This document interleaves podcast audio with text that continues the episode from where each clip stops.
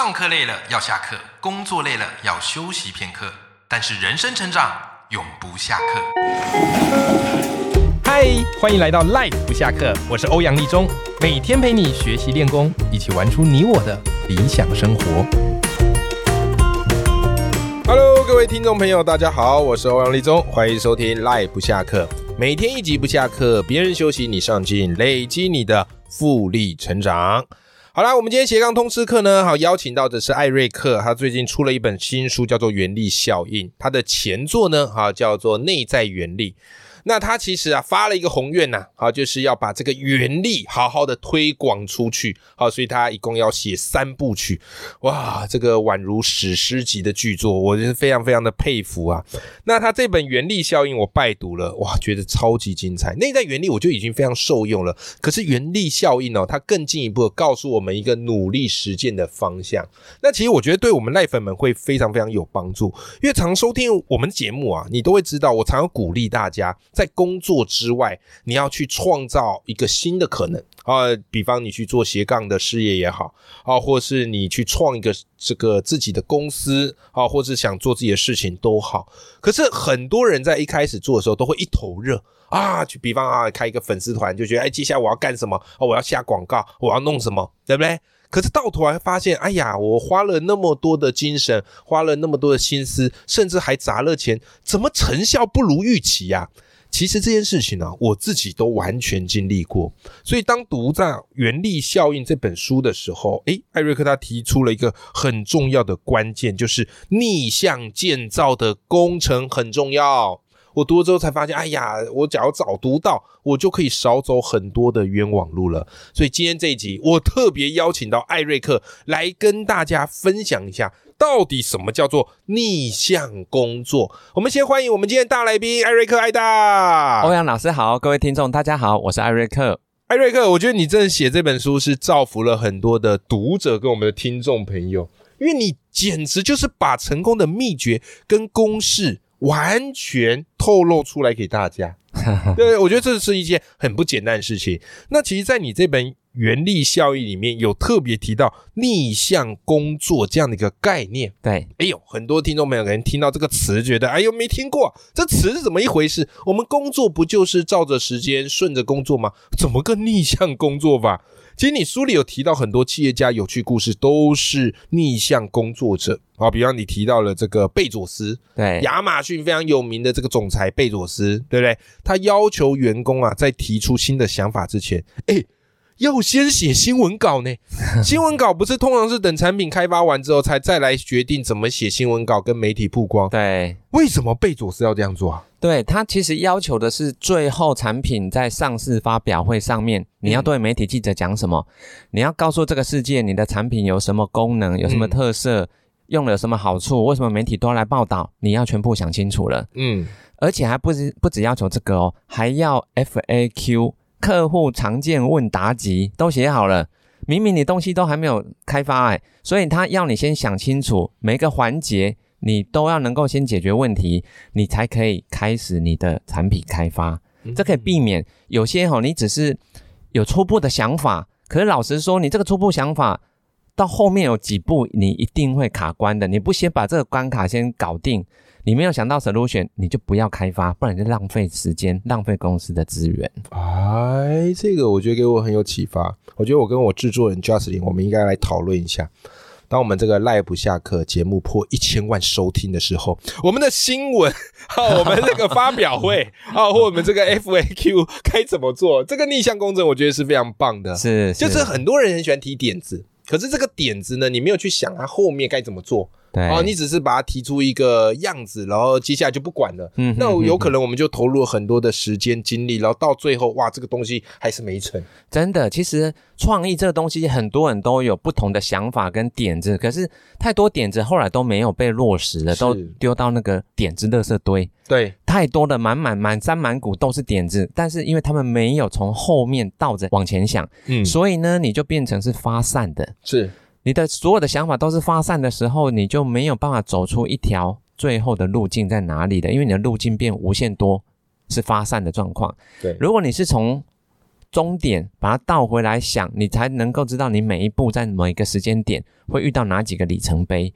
所以，我们其实这个逆向建造呢，是把时间把它倒回来推出了几个关键的时间点，以及几个关键的这个你要解决的问题。嗯，那你就是必须一定要把你所有资源集中火力去攻打这几个点。哎，其实，在你书里有一个让我印象很深刻的图，这个在你的前作《内在原力》还有这本书《原力效应》都有提到，而且有把这张图放进去。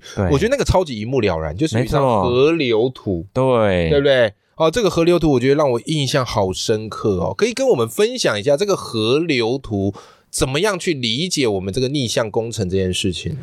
在原力效应第两百五十五页啊，这个图确实在内在原力。就已经出现过了，嗯，可是，在首部曲内在原力，我们是告诉他哈，时间从今天往未来看，你就像站在一艘独木舟上面，你将来会遇到很多不同的岔路，嗯，你的选择做得好，你人生往上走；你的选择不好，你人生就往下走。是，所以这样子，你对未来你一定会茫然，因为你不知道什么时候会碰到这些难关。哎，我觉得人生最难做就是选择，哎，是啊，而且你也不知道。每一条路径往后走，后来会发展到哪里？你会害怕，是因为不确定，是这个不确定性让我们迷茫呢？会会担忧，会害怕。所以我建议的是以终为始，在首部曲，我是建议你先找出一个人生的典范，叫 role model。比如说，我的 role model 是严长寿先生，他现在在做什么呢？他在台东创了两间学校当创办人，所以都投入偏乡教育。所以我现在做的事情跟他很像，是。我所遇到的大小事情，我只要去想说，哎，我如果是延长寿，那我会怎么想呢？我会做什么选择？我就去做符合那样子的人会做的选择，我最后就会走到那一条路径。这个方法好棒，所以它是唯一的一条路径了。嗯，因为那条路延长寿走在我前面二十九年，他大我二十九岁，我只要看着他的路径，我大概就可以做。类似的选择，嗯，最后的成果也不会差太多。哎，这个方式简单多了，比起那边空想说我要怎么样怎么样，你不如就找一个理想的典范人物，没错，去学习去效仿，对不对？但是你想想看。到了二部曲，我还用了这张图，就不是要讲一样的东西喽。嗯，我是在讲逆向建造，或者说逆向工程，用在产品开发是很有效的。是，比如说啦哈，我们看这张图，左手边虽然是人在独木舟上，但你把它想成是一个火箭，嗯，是一个最后已经做好的可以登陆火星的火箭。我跟听众朋友描述一下这张图，让大家稍微有一个画面感。好吧，这张图我觉得画的很有意思。它就是一个人坐在一个独木舟上面，然后本来只有一条河道，但河道往下扩张之后，他会发现有很多的分支，对吧？所以就变成说，你要去决定要走哪一个分支。那艾瑞克在书里的意思就是，你先从分支回过头来想，诶，那个路反而就比较清楚。对，OK，那其实很多企业公司其实也都是这么做。你看到那个顶尖企业，所以爱大要跟大家分享是，哎，火箭的例子。对，如果你把独木舟想成火箭是已经终点最后做出来的，嗯，那你往右边看，其实时间是倒回去的。其实火箭一定会拆成几个主要的部分嘛，嗯，比如说那个燃料桶啊，或者太空梭啊，一定会有几个大的部位。这些大的部位还可以再拆成更多小的部位。可是你从这个图会看得出来，很多的元件不是一开始你就需要投入了，嗯，很多事情你不需要在开始就准备好。为什么？哎，开发一个火箭，以马斯克他是花了六年的时间呢，你要在六年前就把所有的零件全部买好，我告诉你，你会破产啊！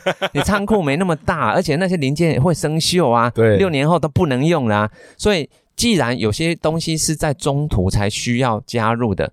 你用逆向时间表，你就看得很清楚了，哪些可以晚一点再开始啊？这就是逆向时间的优势的。对，嗯，而且它可以帮助你专注。对，你现在不用去管那么多事情，你只要管现在需要准备的东西就可以了。这个在逆向时间表会一清二楚。哎，你这个让我联想到我一开始在做 podcast 的时候。然后我其实脑海中也会想很多，然后我们都会有一个错觉，说：“哎呀，我要做 podcast，那我应该要先去买一个很好的收音设备。”啊，录音器材，然后还要什么隔音棉，对不对？可想到这边，我突然腿就软了。我说这些东西买下来，搞不好也要几万块，对不对？然后所以后来呢，我才觉得说啊，不行不行，我要找一个比较懂得帮我规划的人。所以后来我就找我制作人 Justin，他跟我说这些东西你都不用买啊，录音室用租的就好啦。对不对？来宾我们来录音室弄，哎，人家的设备也弄得好，然后场景也弄得好，你干嘛还要花那些钱去弄？我们用租的就好了嘛，对不对？哎，我才发现是这样哎，所以后来与其这样，哎，我们发现更重要的关键应该是我们要先产出内容嘛，嗯，产出内容之后，你后面越做越好，再去买这些器材。也还来得及，而且更划算。对，不需要一开始你就去砸这些钱。对对对，浪费资源。但很多人会有这个迷思，觉得我们要做好一件事啊，比方你要拍 YouTube，要做音频啊，要做 Podcast，或是要写作，你好像先把这个设备搞得很厉害。因为以前有一句俗话嘛，“工欲善其事，必先利其器。”对，这句话是对，但是他没有考虑到时机点的问题。对对，所以我觉得艾瑞克，你写了这个逆向工作，反而可以帮助我们去思考。先后顺序对非常非常重要。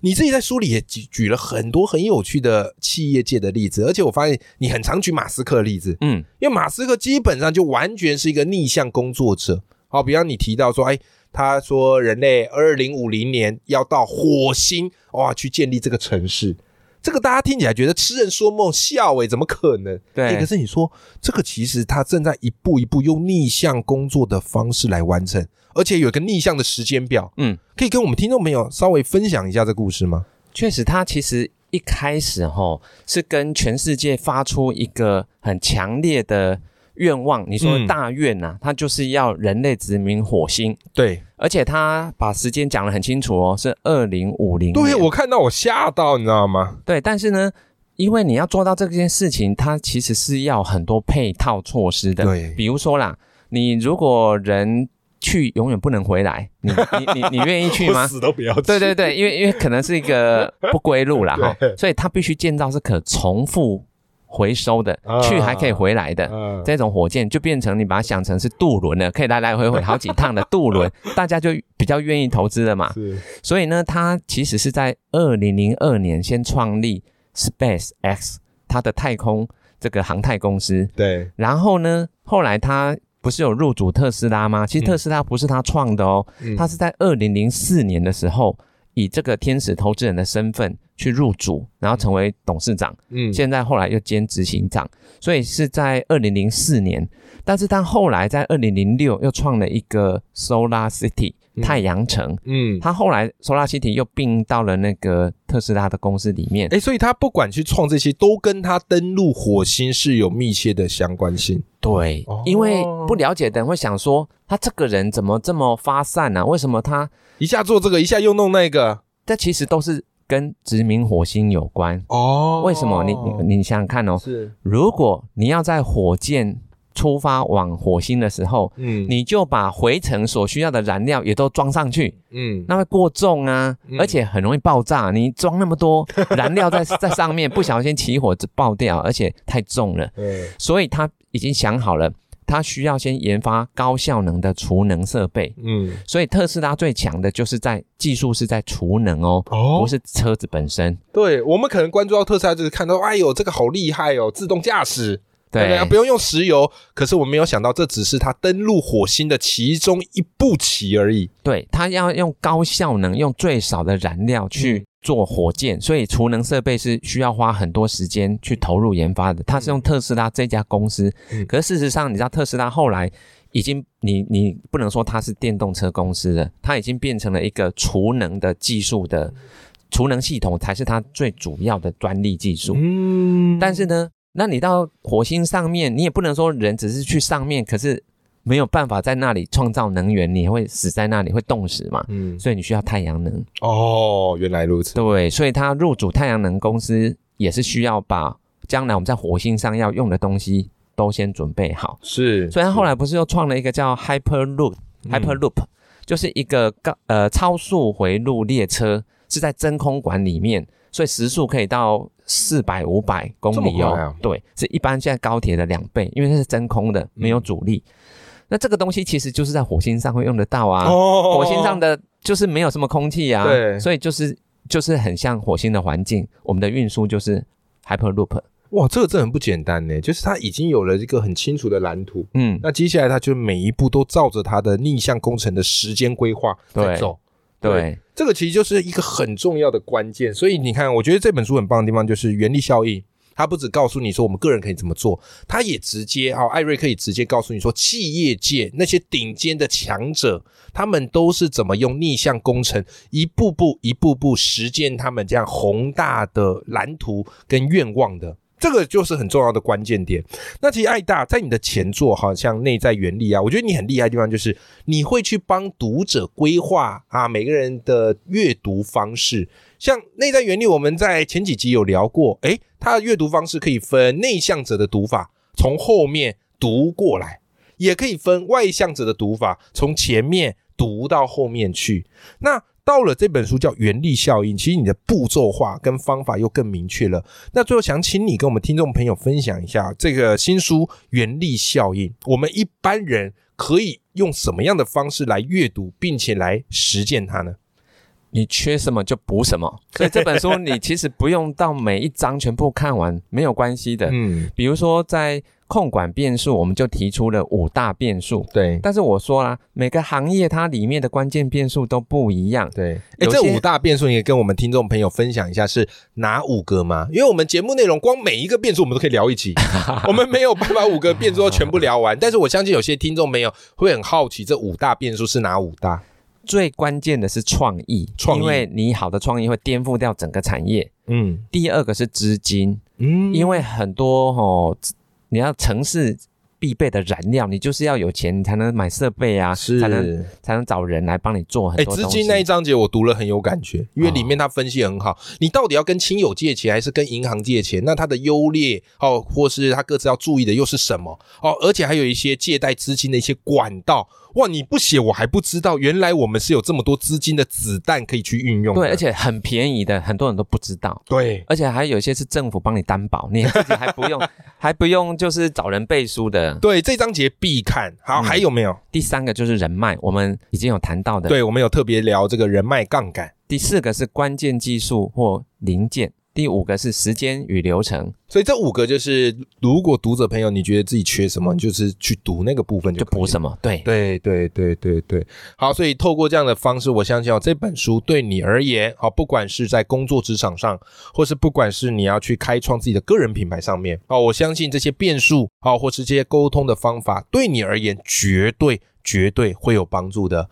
好的，今天我们请来的是艾瑞克、啊，分享是艾瑞克这本新书啊，《原力效应》。这个在他的原力三部曲是第二部啊，也就是说还会有第三部。对，所以这个就是逆向建造。